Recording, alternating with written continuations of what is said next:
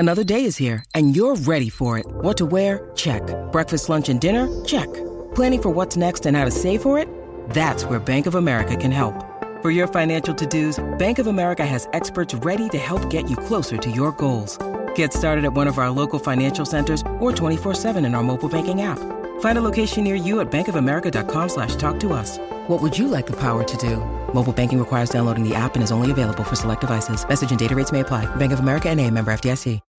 When you need mealtime inspiration, it's worth shopping Kroger, where you'll find over thirty thousand mouthwatering choices that excite your inner foodie. And no matter what tasty choice you make, you'll enjoy our everyday low prices, plus extra ways to save, like digital coupons worth over six hundred dollars each week. You can also save up to one dollar off per gallon at the pump with fuel points. More savings and more inspiring flavors make shopping Kroger worth it every time. Kroger, fresh for everyone. Fuel restrictions apply.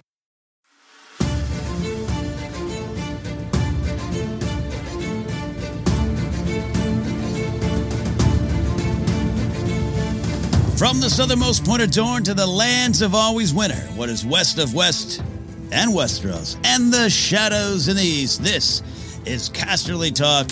I'm Ken Napsok, and this is another Game of Thrones rewatch episode. A look back at Season three, Episode three, Walk of Punishment. Hello, everybody, and welcome to Casterly Talk here on the Good People Association and Blue Wire Podcast. Thanks to them for making this possible.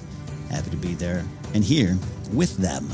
Uh, we are off and running, finally back here looking at Season three. Just me tonight.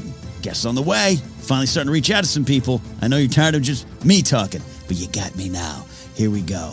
Uh, this is going to be an interesting discussion um, with all of you here, because I keep having this weird relationship with Season three of Game of Thrones, where it is, without a doubt, a, a season that sometimes I look back and go, meh, I don't know if it's as good as I thought. And look, all, all seasons of Game of Thrones are A-plus to me, right? But we're we're we're in a small percentage of what's what's worse and what's what's bad, to be clear, from my point of view.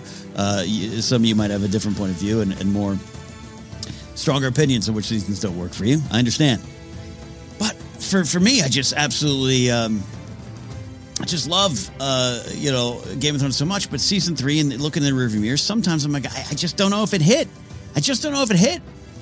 Maybe it's, uh, it gets no more credit than it's uh, than it should. All those kind of silly things, really. But here we are, three episodes into the season, and the rewatch is this time around with this focus, this like micro focus on the themes and the lessons and all the things that tie into the bigger picture of the story of Game of Thrones, the T V show, versus just Song of Ice and Fire, of course.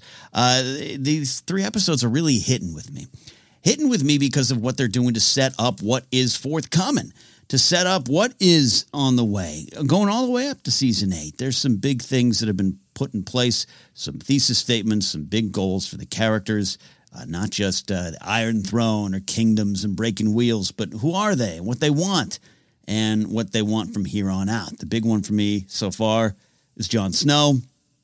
This quest to be a hero now turned on his head, and he's got to learn what that means, learn what he really should be doing and who he really is this far from home, and uh, that keeps on building all the way through. And now here we are with Daenerys Targaryen and some great stuff. This episode is, of course, titled Walk of Punishment, which is something she is currently experiencing in um, in uh, uh, Astapor. I, was, I almost said Marine, then I almost said Unkai, Yunkai, and then I just, just, you know, the cities, when you're seven, eight years removed from the first time you learned about these cities on a T V show, your, your brain starts to go. Uh, she is uh, uh, hanging out there in Astapor. Uh, all right, so here we go. Uh, this episode first aired on April fourteenth, twenty thirteen. Wow, where were you? I was, it was about five days from a birthday back then, and uh, this was directed, this episode directed by David Benioff, but... and this was his first G O T director credit, but in truth, he and D B. Weiss both directed it. They both wrote the episode, but uh, Director Guild of America rules kind of uh, forbid them from uh, from that. Uh, one person has to get the credit there. So Benioff, I don't know if they drew straws. Seems like he just I, no, I don't want to assume anything about him. He's, I don't know. Maybe I was going to say, maybe he was like, how about I get this one, D B? No, that's not fair. That's not fair of me to say. That's not fair of me to say. They work well together, clearly. They are the writer, cinematographer, Matthew Jensen, and Katie Weiland is the editor. This episode got some uh, Emmy nominations specifically for costume designs, I do believe. Uh, and uh, it was... Uh, For a first time out directing it, I I, I really got to I, I got to say this is one of the better Game of Thrones episodes in, in the first half of the of the uh, whole show. I count like first, seasons one, two, and three are kind of its own little thing for me, you know. And then four is the transition period. Old cast kind of gone. New cast, new cast members start showing up. Pedro Pascal looking at you, and then by five, six, seven, eight, it's it's a different show. I mean, it's the same show, but you know what I mean. Like, there's this like uh, one, two, and three. We're still playing with like the the original cast. Uh, then season three starts to take care of some of them. Uh, so of that of that run, one, two, and three, I really think uh, that uh, this is one of the better episodes. I really do. I really do. Uh, and credit to them. It has. Two of the uh, two of the first three scenes in the show are two of the best in the series for me. Hostertelli's funeral pyre and uh, Cersei and Tyrion's chair positioning uh, and the power play by Tywin and everyone there, which uh, uh, leads us into some bigger discussions here. Let's talk about the themes and lessons. Also, a lot of just great uh, great scenes and, and things that mean more. We'll dive into some of the characters here. I, I love focusing on the themes presented in the show, even when, as I keep saying, but I think it's more apropos for this episode, when Benioff and Weiss are like, yeah, we don't really deal in themes. I always say, uh, I, I, I call false on that, and I think there are a lot of themes presented in these episodes, uh, but a lot of lessons and a lot of things that uh, mean a lot for the show going forward. A lot of things, uh, a lot of things start popping up early in this episode. There's this pursuits of glory with Edmer, Uh, versus patience and playing with yourself for the for the greater cause. Uh, patience is um, is is about getting the whole picture. Often we just had a great conversation over in Force Center about patience in Star Wars. Patience, something the Jedi believe in, but why? And that's one of the things that uh, Joseph Grimshaw was really uh, driving home of just this waiting for the bigger pictures is and having all the information. And, and you start this episode out with some big things about the war with Robb Stark, and he's winning, but already feels he might be losing, right? We had seen uh, episode two with Richard uh, with Richard Carr Stark uh, already kind of uh, chipping at him and undercutting him here a little bit there. But the big episodes here, here we got identity and, and legacy start to uh, pop up and start to be uh, very uh, uh, all through the series. And, and again, and I'll stop here, a lot of the themes Are, are are a bit of a repeat sometimes and a continuation. This particular episode I, I, it has a lot of continuation from last week's episode. Last week, Dark Wings, Dark Words, we talked about the idea of who who really are you? Who are you really? And I I think that's um, that this last week's episode and then this week's episode are kind of um, I say it like the shows. By the way, they're like the show's on, like it's currently. Last week, last Sunday, when we all watched the uh, season three, episode two. Episode one, let's go set it, let's set it up this way.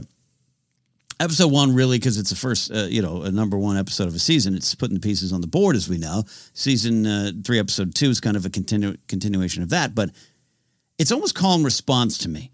Um, that one of the big themes in uh, episode two is like, who who who who are you really? Uh, and, and, and, and what shield are you putting up? And, and, and maybe this is a question you're asking yourself. It's almost some intro- introspection, right?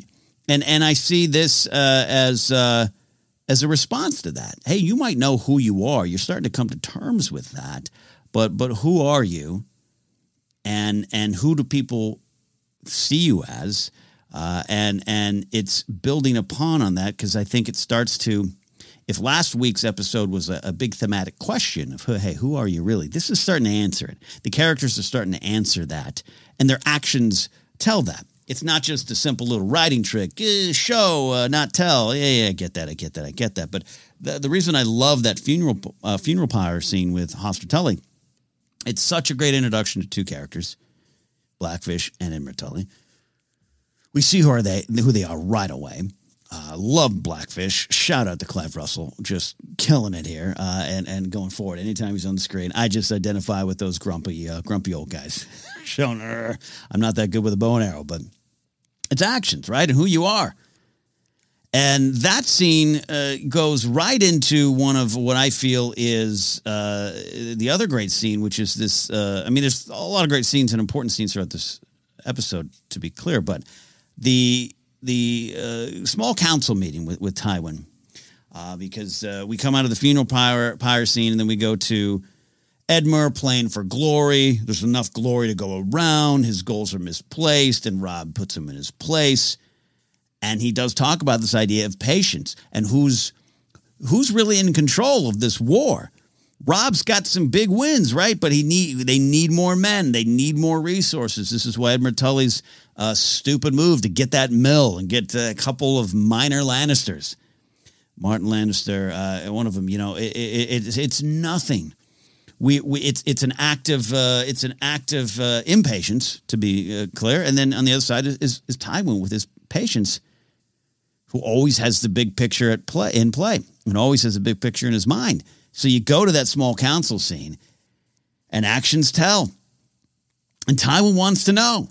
Tywin has probably a good idea. That deleted scene that uh, never shows up of, uh, you know, Tywin, uh, I think it is in season two or three. It's got to be this season, cause, uh, or maybe season four where, where um, my memory's not uh, serving me well here. Of the Tywin fishing, the deleted scene with Tywin fishing and just basically telling Pycelle, like, stop that. Am I the only one who's falling for your trick of, of being this hunched over broken old guy?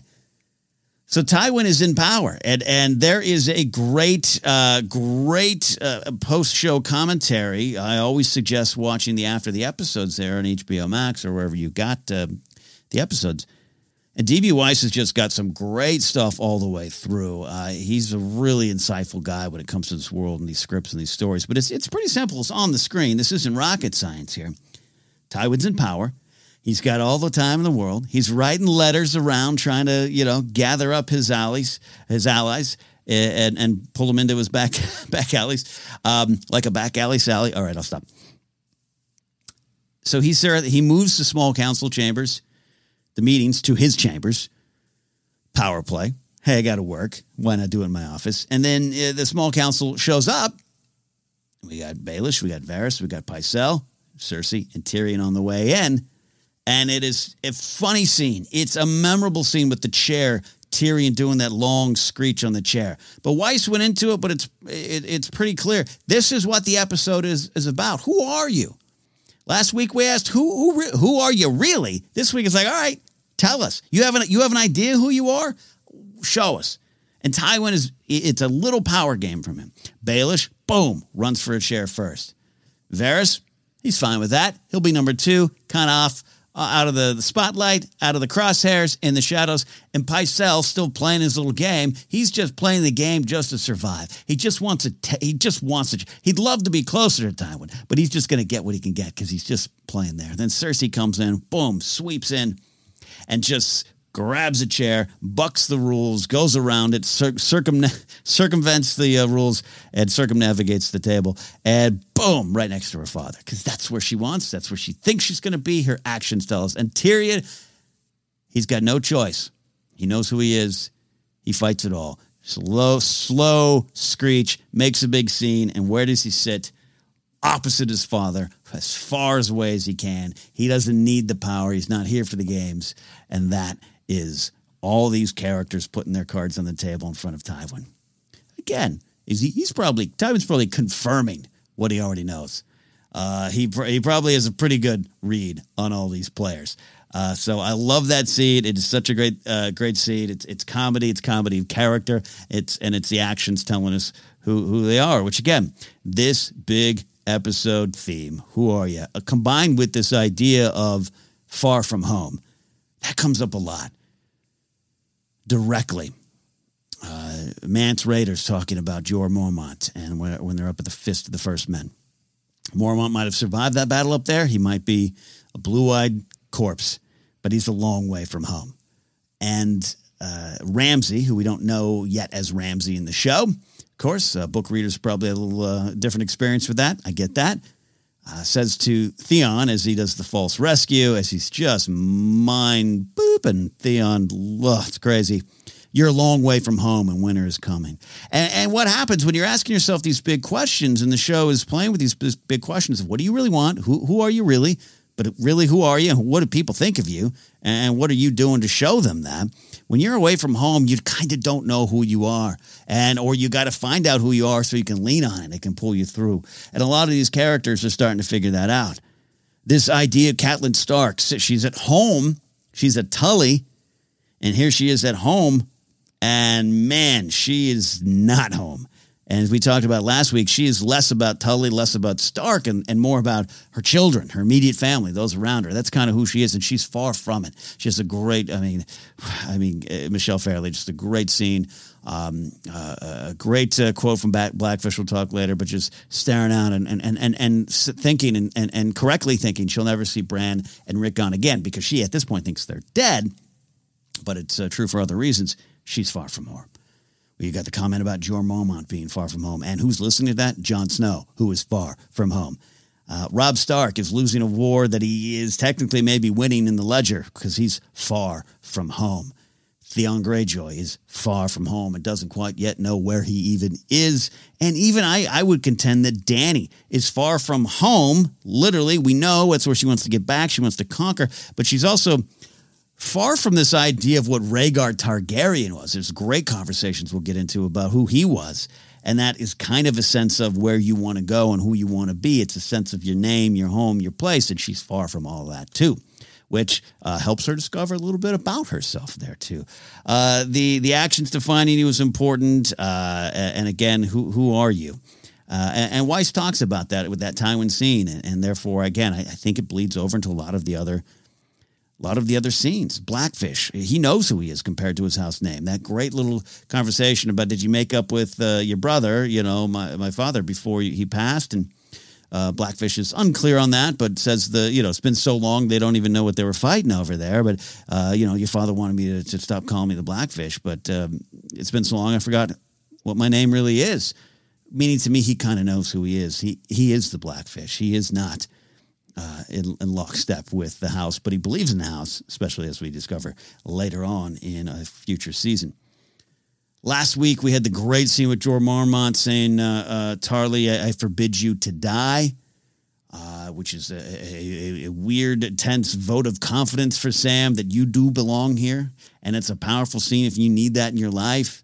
Sam is on his knees. He wants to die. He's failed miserably. He's so far north of the wall. He doesn't know who he is. And Jorah Mormont's telling him, I know who you are. And whether you believe it or not, you are a man of the Night's Watch. You took that vow. That's who you is. That's who you are. That's your title. It's your name. And you belong here. You are supposed to be here. And I think in this episode, Sam starts to really say, all right, if that's who I really am, I'm still kind of terrified. And I'm still Sam the Scared, not yet Sam the Slayer there. Uh, but he hears the cries of Gilly uh, giving birth. Uh, I'll say somewhat of an awkward scene, just pops out and watches a stranger give birth. All right, Sam, we'll, we'll allow it. We'll allow it. Different world, different times. But for that scene, I think he starts to figure out, he's starting to really answer that for himself. It's going to be a long road. It's a long road, and Sam makes a lot of decisions going all the way up to season six. So you can think of some of that stuff with his father. Uh, and, and some of the stuff that will come in, in the Citadel. It, it, it, so, and some people, the answer, you might know the answer, but it takes longer to get there. And and I think in this this episode, the seeds are sprinkled. As Sam looks at Gilly, watches her give birth. Again, Sam, maybe next time. Just listen. Uh, maybe not even that. Uh, and then she he sees it's a boy. He he now knows. He's, he gets what that is. He hears Craster. And and he's going to make a decision, and it's setting him up for him to kind of answer that question for himself. So that's why I love all that going on there. And um, we, we we also have this idea here is, is the idea of a lot of these characters.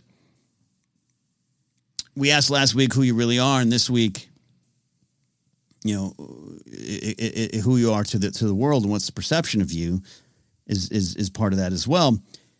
Got a lot of characters dealing with that, but a lot of characters either intentionally hiding it or so, or just hiding it, or it hasn't been discovered.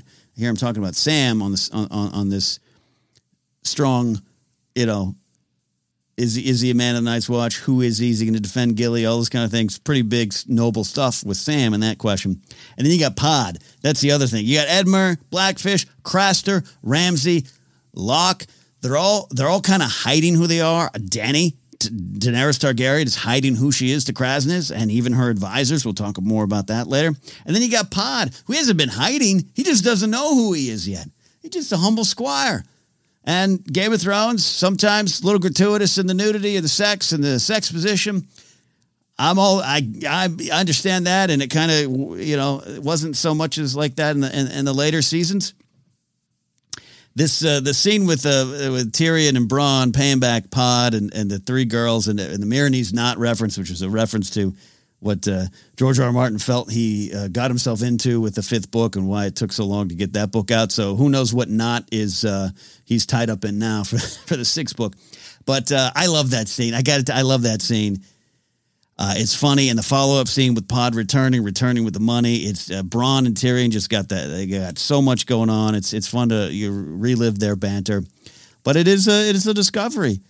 Uh, it is absolutely discovery, uh, genius in uh, in hidden places, genius in weird places, all those kind of things. Uh, Pod's got some hidden skills, and and I love that this becomes a runner. We never really figure it out, right? Even though he he sits down and tells Tyrion and Bronn, we assume over uh, some wine, this is a, a runner. All the especially during this season and next of uh, what actually happened with Pod there. Uh, but yeah, everyone's kind of hiding, uh, which goes into this idea, going back to the Tywin uh, power play scene of, of, of actions tell, and actions define you as well. So that uh, factors into a lot of decisions as well. Uh, we've also got uh, Brienne uh, and Jamie. Their relationship grows. Their relationship moves forward in the sense of they're starting to learn about each other. Uh, last week, again, the deeper questions of who they really are, who Jamie is in this moment. But remember Jamie last week, Last episode, I, I got I got to say it that way. Um, season uh, three, episode two, Jamie is finally honest about who he really is. So it's a slightly different question. Uh, it's about a, a man who loves his sister, who loves Cersei. That's something that's going to drive him all the way to the end, even when he tries to fight it. Fight it. He knows that's who he is at his core. Um, and and buried beneath all that is this name, who he is, his father's name, and going to the stuff at the end with. Um, With Locke taking off his hand, jumping into that, it, it's a, it's a powerful moment for Jamie to learn actually what that name really means, and then a, who he might have thought he was with that name, and that great sword hand is now removed. Right, this has been talked about before. Of uh, you know, George R. R. Martin loves to do this, and Weiss. This is another thing that D B. Weiss says in in the uh, in the extra feature stuff there. That this is all George. This is, you know, George R. R. Martin decision in the books. And Weiss, D B. Weiss puts it up there with Ned's beheading as shocking in a way and describes it wonderfully as a, a character is, is killed, murdered, dead. Jamie's dead right there. The Jamie Lannister we knew and the Jamie Lannister Jamie Lannister knew is dead. He's walking dead at this point. Uh, different show, obviously. Well, someone else can break that down. But uh, yet, he he is now broken. He is now, now he can rebuild, and he does rebuild, and he's starting to grow a little bit of a heart. I remember rewatching this scene recently with uh, my partner, Grace, and she kind of had that, oh, oh, sweet moment with Jamie, even though it's a pretty gruesome scene uh, and pretty, um, you know, some harsh stuff there, particularly the uh, uh, uh, rape stuff with Brienne. Uh, something that Game of Thrones often, and, and George R. R. Martin, and let's be a lot of stories uh, in, in modern times and uh, Western times. There, uh, you, it's a trope that's overused. Writers, you don't, you don't need just. I, I don't think you need to throw rape around as a big uh, something that has to or happen or almost happen to characters. Bigger discussions, and we're not even at the big discussion in Game of Thrones about that yet, right? Two more big uh, scenes in future seasons. We'll have this discussion. But all that said. All that said, what is about to happen to Brienne is very real. It's very visceral. It's very violent. It's very off-putting. It's very evil.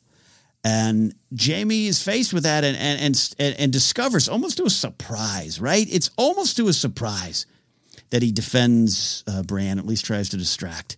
And, and, and quite frankly, does it at the cost of himself. Uh, he, he, he pays for it with his hand and, and essentially with who he is, and he has to discover uh, discover uh, a new answer to that question there. So that closes out the episode. And that, again, is part of the big theme and, and just a lesson for all of us. Don't get your hand chopped off. But I love that stuff uh, there. The, the depth that's in all these scenes, it's not just plot. It's not just moving the story forward. It's it's finding out what's really there. Uh, moving on here on the episode, uh, I want to get to some of the foreshadowing and things with more meaning, but we're going to take a quick break here for a moment on Casterly Talk.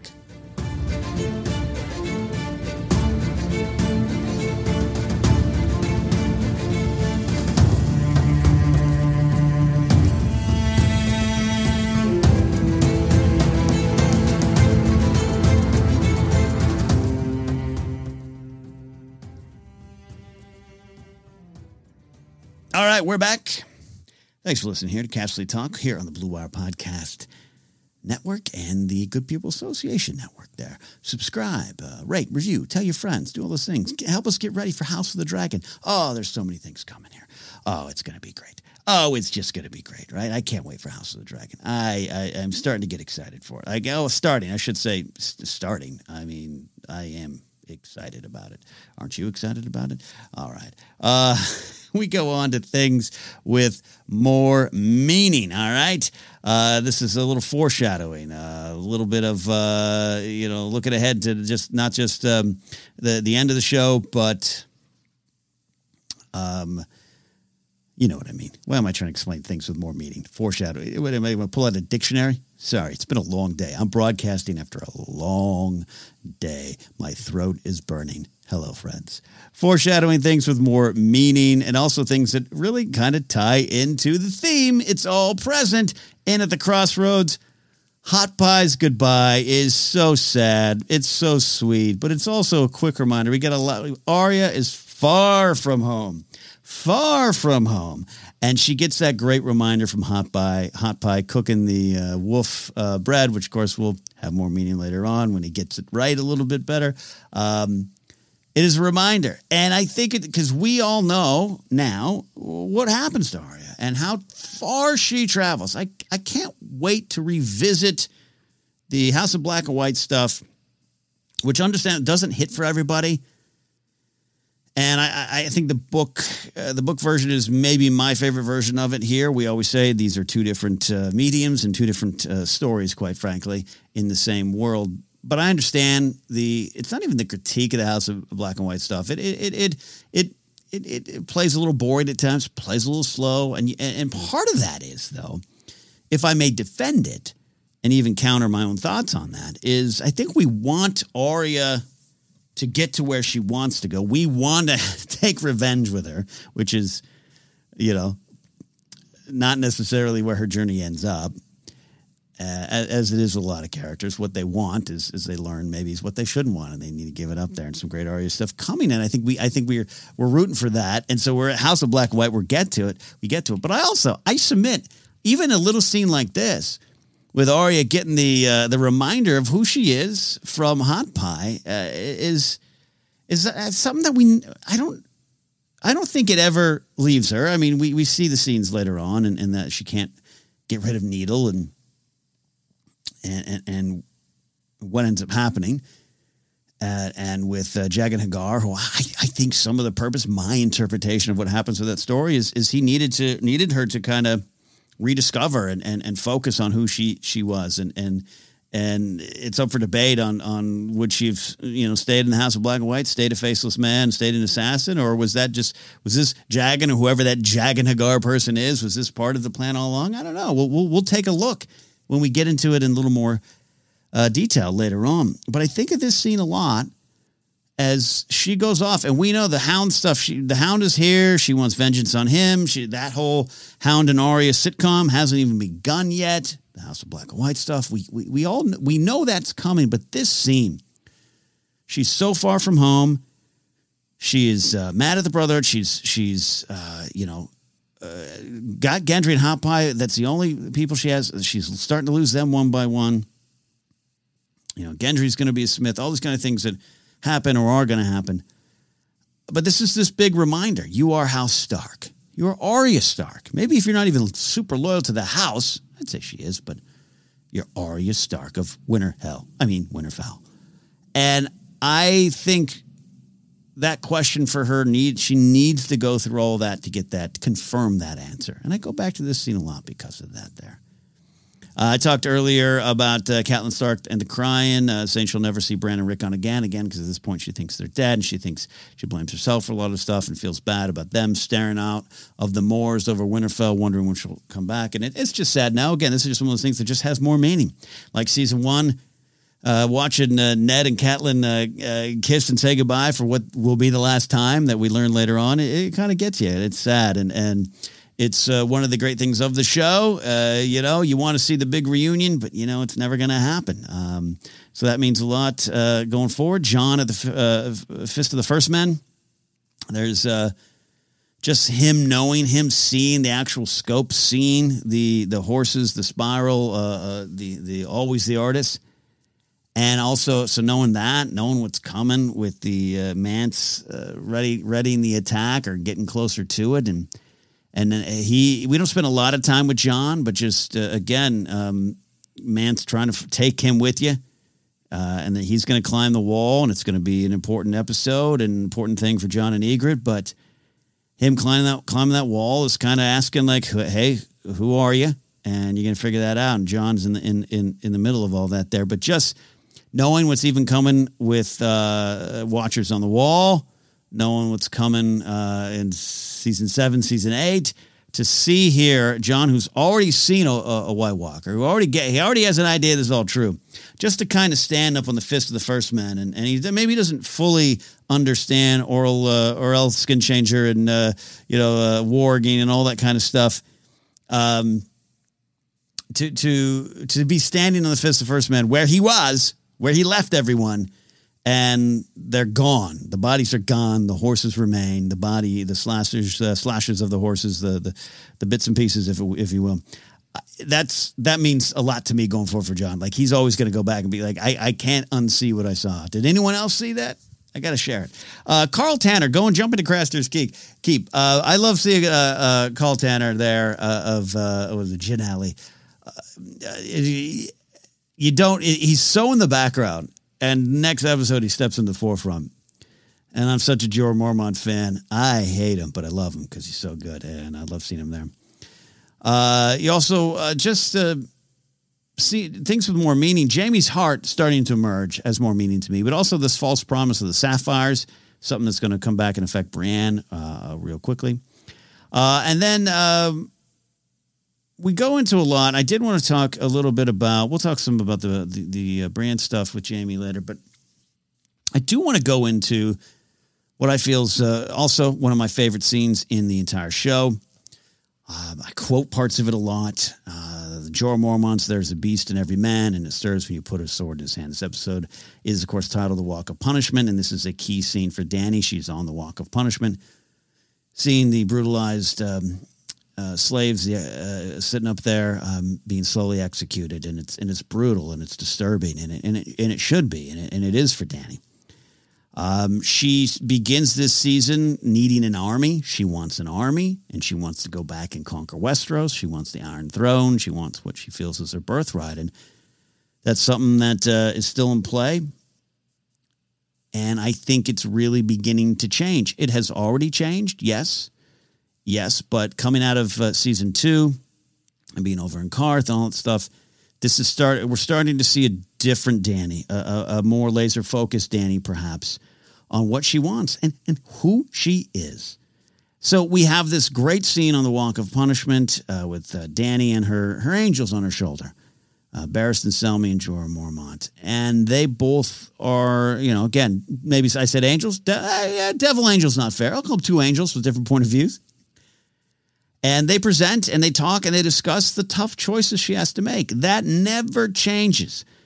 Every character in this show, particularly ones reaching for big power, even the ones trying to do great things for the benefit of others, they it's it's it's a needle that you have to thread, a very small uh, needle and thread there. And that's what George R. R. Martin loves playing with, and that's what this show does, and that's some of the big lessons.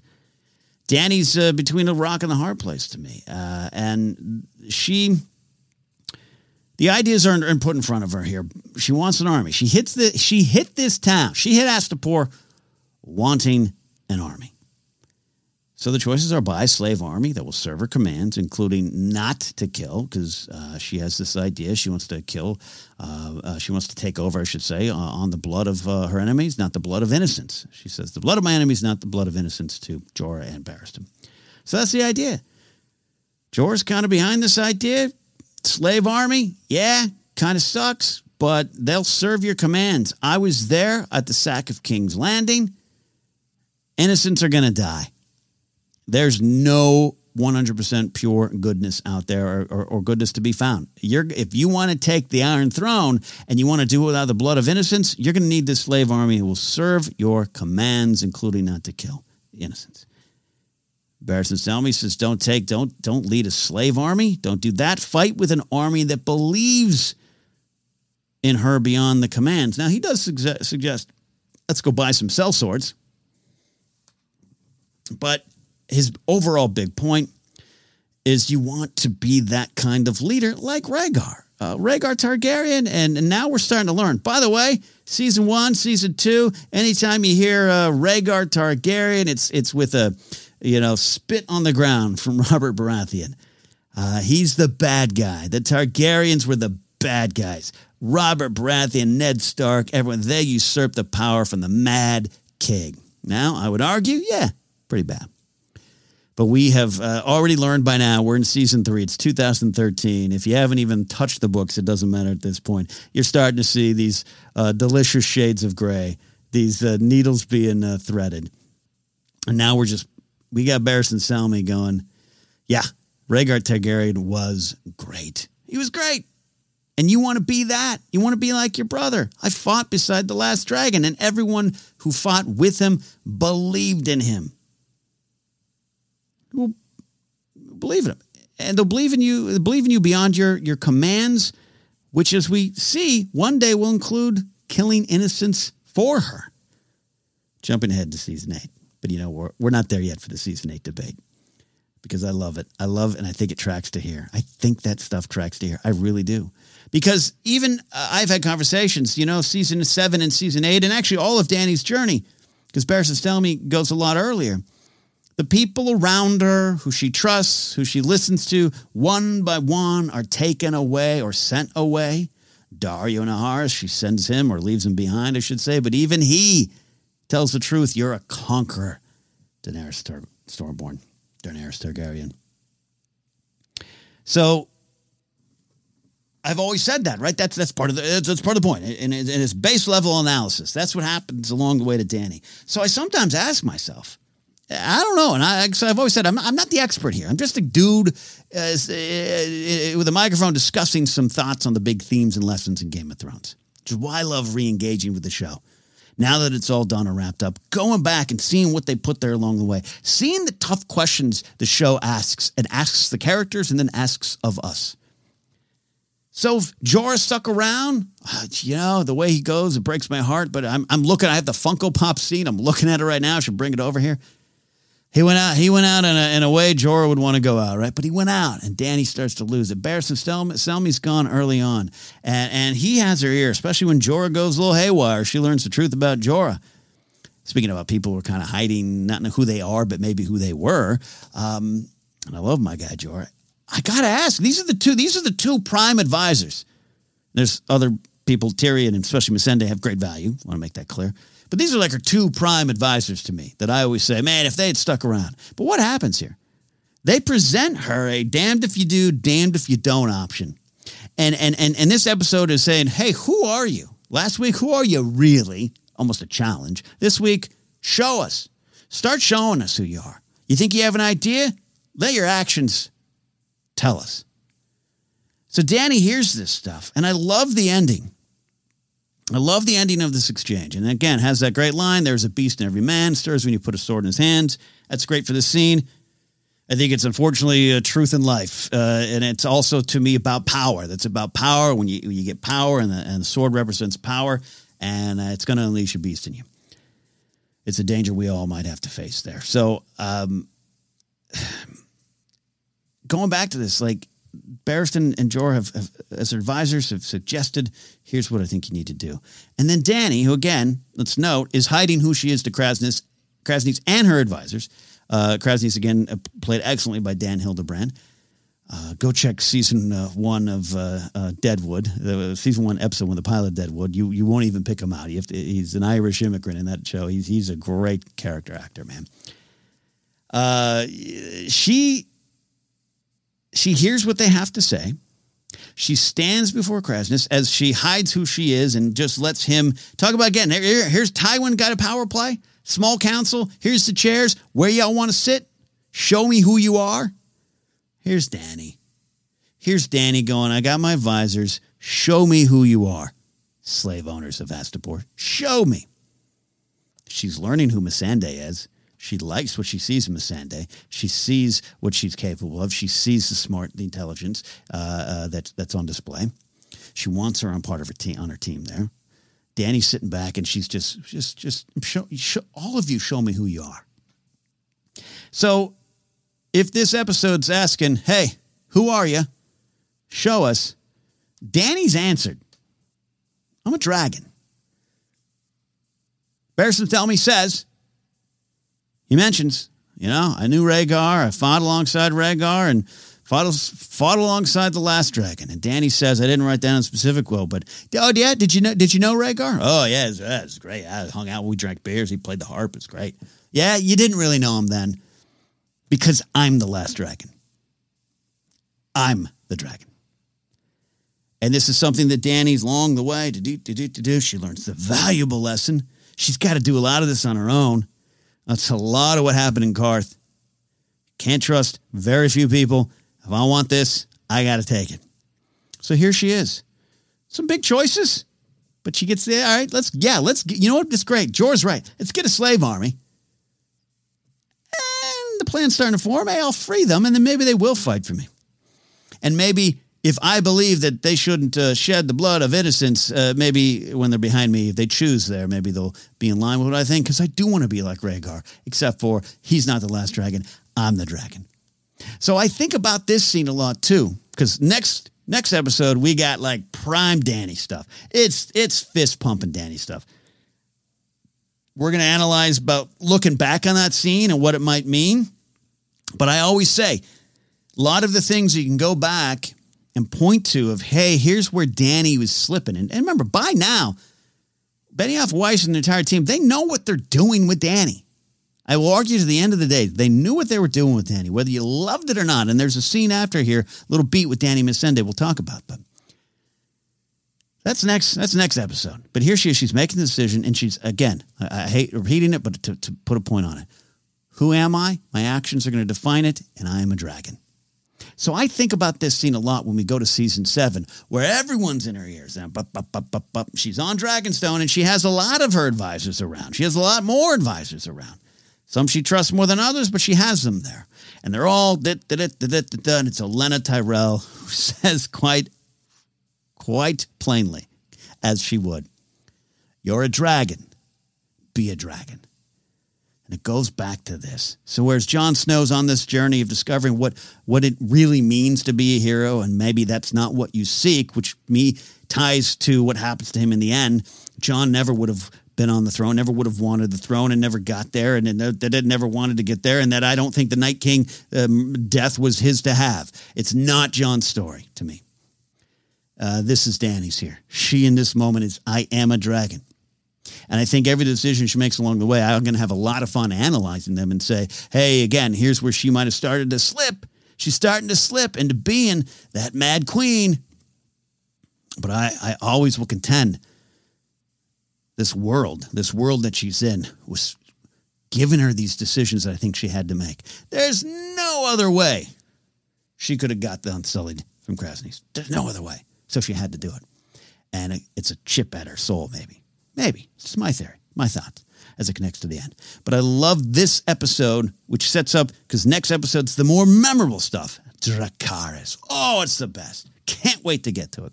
But this episode sets it up, because Dany's like, yeah, I know who I am. And there's going to be a lot more challenges, similar to similar to what we were talking about with Samwell Tarly. Going to be a lot more challenges, a lot more decisions. The decisions never end, and you have a chance to pull back. She has a chance to pull back all the way to the bells ringing or not ringing, maybe even after that. She has choices along the way. But for better or worse, Daenerys Targaryen is going to be what she knows she is, a dragon. And I think a lot of that ties to this.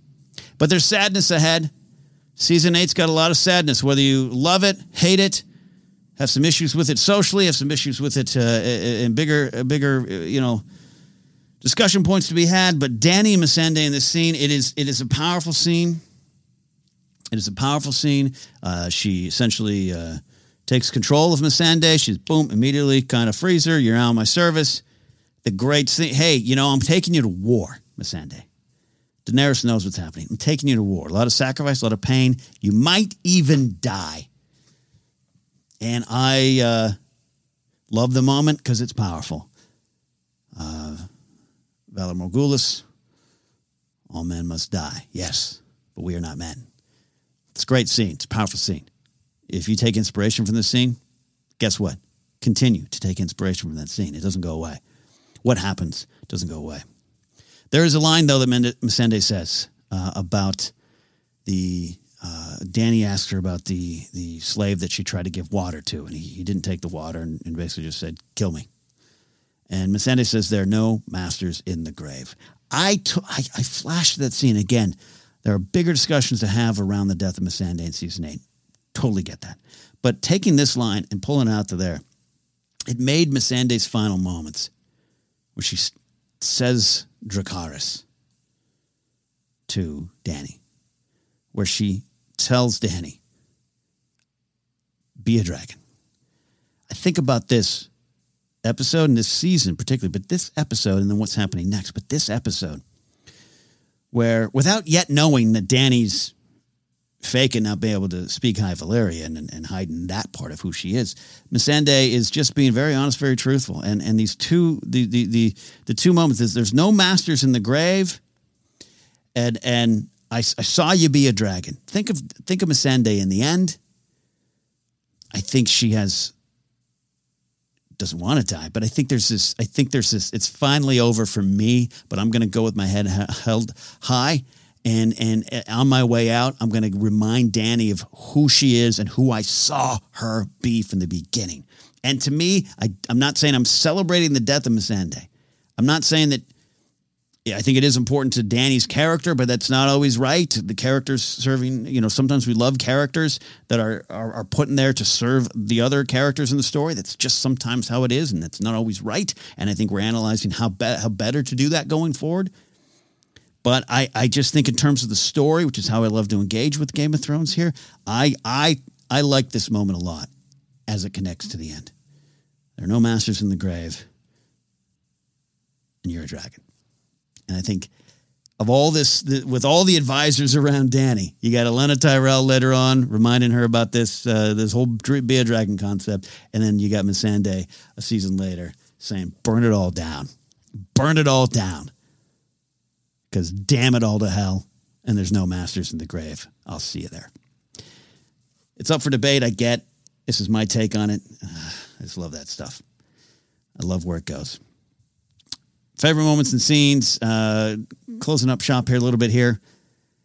I mentioned the funeral parlor of Hoster Tully. It's one of my favorite scenes. It's just a wonderful lesson in, in actions, explaining traits, kind of the big theme of the episode. But just like I said, it's, it's a writing, it's a writing thing for sure.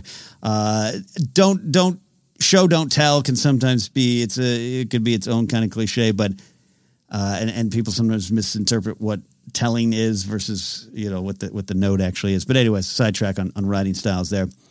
Um, but I think there's something about it here, and and and and again, setting up the power of knowing who you are. Blackfish knows who he is, man. That's the beginning of this episode, and the, this episode ends with Dany kind of going, "Yeah, I got a fe- I got a feeling who I am," and then ja- Jamie just having it all taken away from him. And all these characters being far from home. I also love the line of uh, from Blackfish. It often comes to me to think that even in war's darkest days, in most places the world In the most places in the world, absolutely nothing is happening. I love that line there. I also love Mance Rayder. When it's time, I'm going to light the biggest fire the North has ever seen. It's so weird to think, especially when you go back, because this is it. Mance is done until next season. Uh, and then season five, episode one, boom, kaput. Uh, Kieran Hines, man, it's just so weird to think how, how little he actually is in the show, but how impactful he is. And I know he's more prominent in the books. I know it. I love it. And I love it. I love it. But it wasn't necessarily needed for what the story is in the show. And that's something I'll always argue. And I just love that it, he's so impactful, especially with Jon, where he is. Talking about just who you are uh, hiding, and hiding who you are, or maybe not really knowing who you are, and it's going to get you killed. I just love Craster calling himself a godly man. And Jorah Mormont, you're a godly man. Love that little scene there. I uh, love a little line, the Brienne, Brienne line. Maybe people want to overpraise a, a famous name. I haven't talked a lot about Brienne, but this is some big Brienne stuff here. Uh, and a lot of things are happening to her. Again, talking about a, a character sometimes in a scene, maybe serving the journey of another character, um, which is why you have to be real careful about how you're doing that, especially with a, a woman, especially if you're going to enact or threaten to enact sexual violence on, on, on a female character. Like, just, you really got to ask yourself why. Why you're doing it. And I think sometimes Game of Thrones answers that question incorrectly. I'm not saying I, I, I love it all the all the time, but I just I think in this scene, I think it is a little it's it's it's a horror that Brienne, I think, is trying to put up a brave face as best she can, and it's just some great dialogue with her and Jamie earlier of him just kind of saying, "Hey, here's what's going to happen," because she's kind of got this like. You know, no, I know, you know, I'm, I'm, you know, I worked with uh, Catelyn Stark. Aren't you, aren't you all kind of on the same team here, Locke? And the Boltons, like, uh, you know, uh, I, I'm, I am, I'm Brienne of Tarth, and and that's who I am. And, and Locke doesn't care. And Jamie lets her know that. And, and Brienne always kind of struggles with what the world actually is versus what maybe it should be, and finding that balance. I think that's part of her, her journey here. So this is a darker lesson for her to learn, to be clear. But I, I just think it all works well, and, and to see you see this and who who Brienne really is, I think does inspire that that that, that the ice starting to melt around Jamie. And when, again, I almost describe he's almost surprised that he's like, "Gosh, I'm putting myself on the line here to to save Brienne in this moment," and essentially works. And there's that relief, and that, uh, Jamie falls for it, right? And that's his, again, it's his lesson. But he falls for it, and that's and he ends up losing the hand. And and and that scene, by the way, and, and a show full, full of violent, uh, often disturbing imagery. Uh, Locke putting that meat cleaver in Jamie's eye still gets me every time. But uh, to go back to to Brienne, uh, this is uh, this is a darker episode for her. It absolutely is, uh, and I, I think. I, I think it, it does help the character move forward a little bit, but it, it could be up for debate. Again, um, if you're if you're a young person right now out there, particularly young male, I beg of you to really ask yourself uh, why you might put a scene of sexual assault or sexual violence uh, in, a, in, a, in a story. Just ask yourself why, why, and make sure you're clear about it here. And again, sometimes I think Game of Thrones does it, dare I say, well, but I think it's missed. Uh, I think it absolutely has missed. And, and, it, and times have changed. This show, this episode is in twenty thirteen. We've changed dramatically our expectations of what we want to see, what we just don't want to see. It's not that we don't necessarily, we don't get it. And that's my point. It's, it's, it's not always gratuitous with Game of Thrones. A lot, a lot of the, a lot of the, the sexual uh, violence scenes aren't always gratuitous, but sometimes you just, you just, just because you can doesn't mean you should. That's all I'll say on that there. Um, I do want to talk I do want to talk about this idea of uh, Stannis. Uh, you love Stannis Baratheon. And our, our good friend Eric Monroe sent in a tweet here. If you have a tweet for an upcoming episode, just use the hashtag Casterly Talk and tag me at Catnapsock. Says uh, uh, episode three oh three. I think the scene where Melisandre leaves Dragonstone is important because it shows how Stannis has come to depend on her almost like a drug, an addiction that only gets worse and worse. I do agree when he says he's the one true king because he is. Eric and I are big, are big. Game of Thrones, uh, Stannis Baratheon fans. All right, just to be uh, just to be clear. Um, and uh, this is a hard scene. I love Stannis Baratheon, but this is one scene that always hurts me. There's the lesson, again, the why of the characters. Ask about the why. What are the characters teaching us, or meant to teach us, or meant to highlight? And and Stannis Baratheon is someone who lost himself in pursuit of this thing he felt he deserved and felt he needed. And that's the Iron Throne, and that's being the one true king. Uh, even though he had, uh, I think, the legal right to it at the uh, at the point we meet him. But again, this one scene is always hurts me because who is Stannis? Who is Stannis? He's broken, and he's lost the pillars on which he once once stood. He's now nothing but vengeance. He's nothing but a pursuit of glory and, and a pursuit of this title that really only would would, would cover uh, this this truth about him and this hole in his soul. And um, I, I think I think I think Eric, you're right. I really do think this is. It's a sad, kind of pathetic scene for Stannis from what he was. And again, I'm not saying I don't want people to root for him. I get it. Stannis Manus is hard to root for, and about me and Eric Monroe are about the only ones that do. Um, but it, it is the lesson, and I I, I love the character, and, and I, I kind of am drawn to those grumpy uh, old guys in Game of Thrones. But I, I think it's important to learn the lesson, and I take the lesson from it. And and this, he's not in a great spot at the end of season two, clearly, but he doesn't get better. He doesn't he doesn't ask himself. He's not asking himself the questions that this episode's asking. Hey, what do you really want? Why are you after it? Who are you really? And what actions are you going to use to tell us all? He's just like, I, I'm flailing, I'm flailing, I'm flailing. Vengeance, vengeance. Give me a kid. I want to I want to have sex with you. Come on. Yeah, yeah you're, you're fire goddess. Yeah, I want the throne. Why? Yeah, yeah, it's mine. And he doesn't stand up to Mal. This is one of the first things. So Stannis loses everything about himself, loses everything around him to the point where he loses his own life, and, and he deserves that. He has, uh, arguably, he would have been the better person to win at Blackwater Bay, maybe. I mean, arguably, I don't know. You're rooting for Tywin or you're rooting for Stannis. Talk about tough choices. Did the show ask you to, to, to ponder?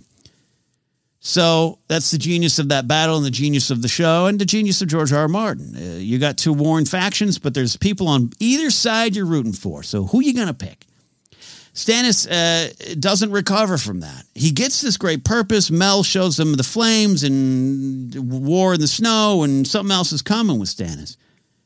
But here she is going, yeah, your fire's low, man. I'm not going to give you a kid. And you, quite frankly, you're not going to be able to uh, do anything there. Hold on, uh, pirate. Um, and she tells him, you don't you don't have the power. You don't. But there's power in King's blood. He, he says it. And she's like, yeah, but there's other people with your blood. She's going to go get Gendry. This we know. And for Stannis, he in this moment, like like Eric says in his tweet, he is addicted to her. It is a drug. It is a drug to use to get that high that he's now chasing that's going to destroy them. And here she's like, hey, you have other, other family members out there? I'm going to go sacrifice them. Stannis, before we maybe even got to know him on the show, I don't think that Stannis would have done that. I don't think there would have been an honor to that. And I think here he's willing to slip. He's willing to let that slip, and where does that lead? Nephew now, daughter later, armies, kingdoms, wife, everything. He gives it all up, and it, and, and it can be traced to this moment. So if you're a Stannis Baratheon fan like me, this scene should hurt. Final little moment. I love uh, Theon getting knocked from the horse with that uh, was that, that mace there. One of the in a show again full of a lot of violence. That's one of the best little brutal moments in the show. The sound kind of goes away. There's that hum. he's, oh, he's gasping for air.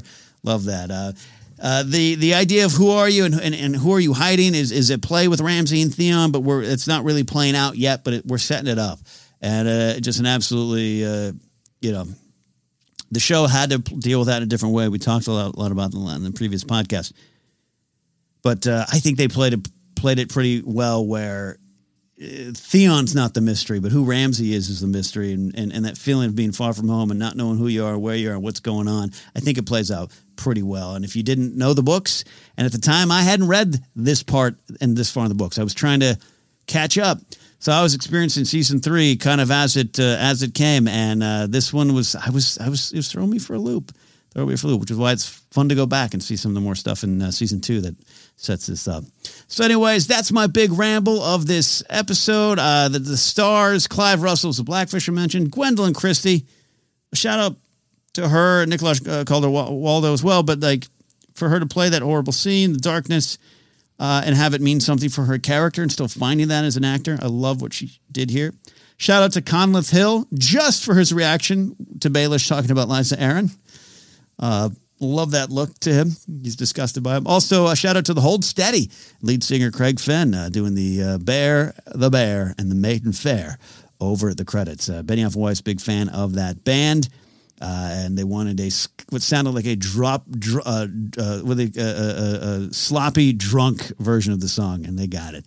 Uh, so that is uh, season three, episode three, the twenty-third overall episode of Game of Thrones, Walk of Punishment. A lot of fun breaking it down here, looking back, and again, not just going uh, looking back and scene by scene, but really finding out what finding out what the show is telling us.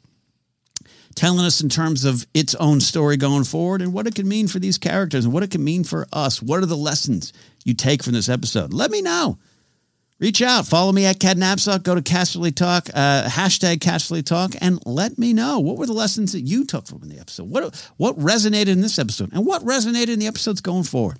We're going to be moving on to uh, Season three, Episode four, and that, of course, is a hard one for me as a Jorah Mormont fan, and now his watch is ended.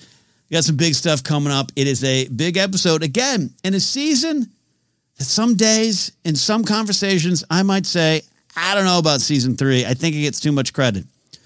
Here we are, three episodes into this rewatch of season three, and there's some big stuff presented in all three of these episodes. Thank you so much for listening. Uh, keep uh, checking us out at the G P A. Go to the G P A dot fun for more. Again, go to Ken Napsock dot com or at Ken Napsock for me. If you like music, I got a new radio show out there on Mixcloud called Ken Napsock's Pop Rockin' Radio. And very soon, if you're a fan of the G P A, we are launching our very own Kickstarter for our board game, Futility, the actual game of living, coming to you real soon. Get ready as we move into making that board game for all of us to play. That's it for Casterly Talk this week. See you next time, friends. Bye.